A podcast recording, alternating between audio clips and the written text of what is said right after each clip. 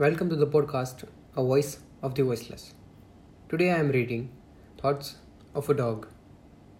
I am looking for a home. Here on the streets, I am sick and alone. Most of the time, I have nothing to eat, so I need to have some grass with greed. I am looking for a home. Here on the streets, I am sick and alone. I have no place to hide when it's cold because people only love the dogs who are sold. I am looking for a home here on the streets. I am sick and alone.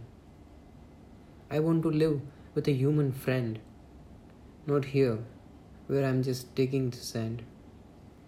I am looking for a home here on the streets. I am sick and alone. I am looking for a home. Here on the streets, I'm sick and alone.